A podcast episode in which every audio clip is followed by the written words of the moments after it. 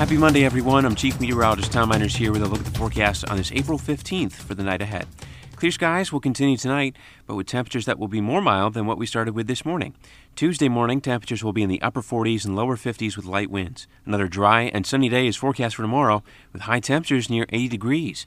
Stay with WBBJ 7 Eyewitness News for the latest forecast, including the chance for thunderstorms on Thursday, and keep up with Storm Team Weather online too for more updates.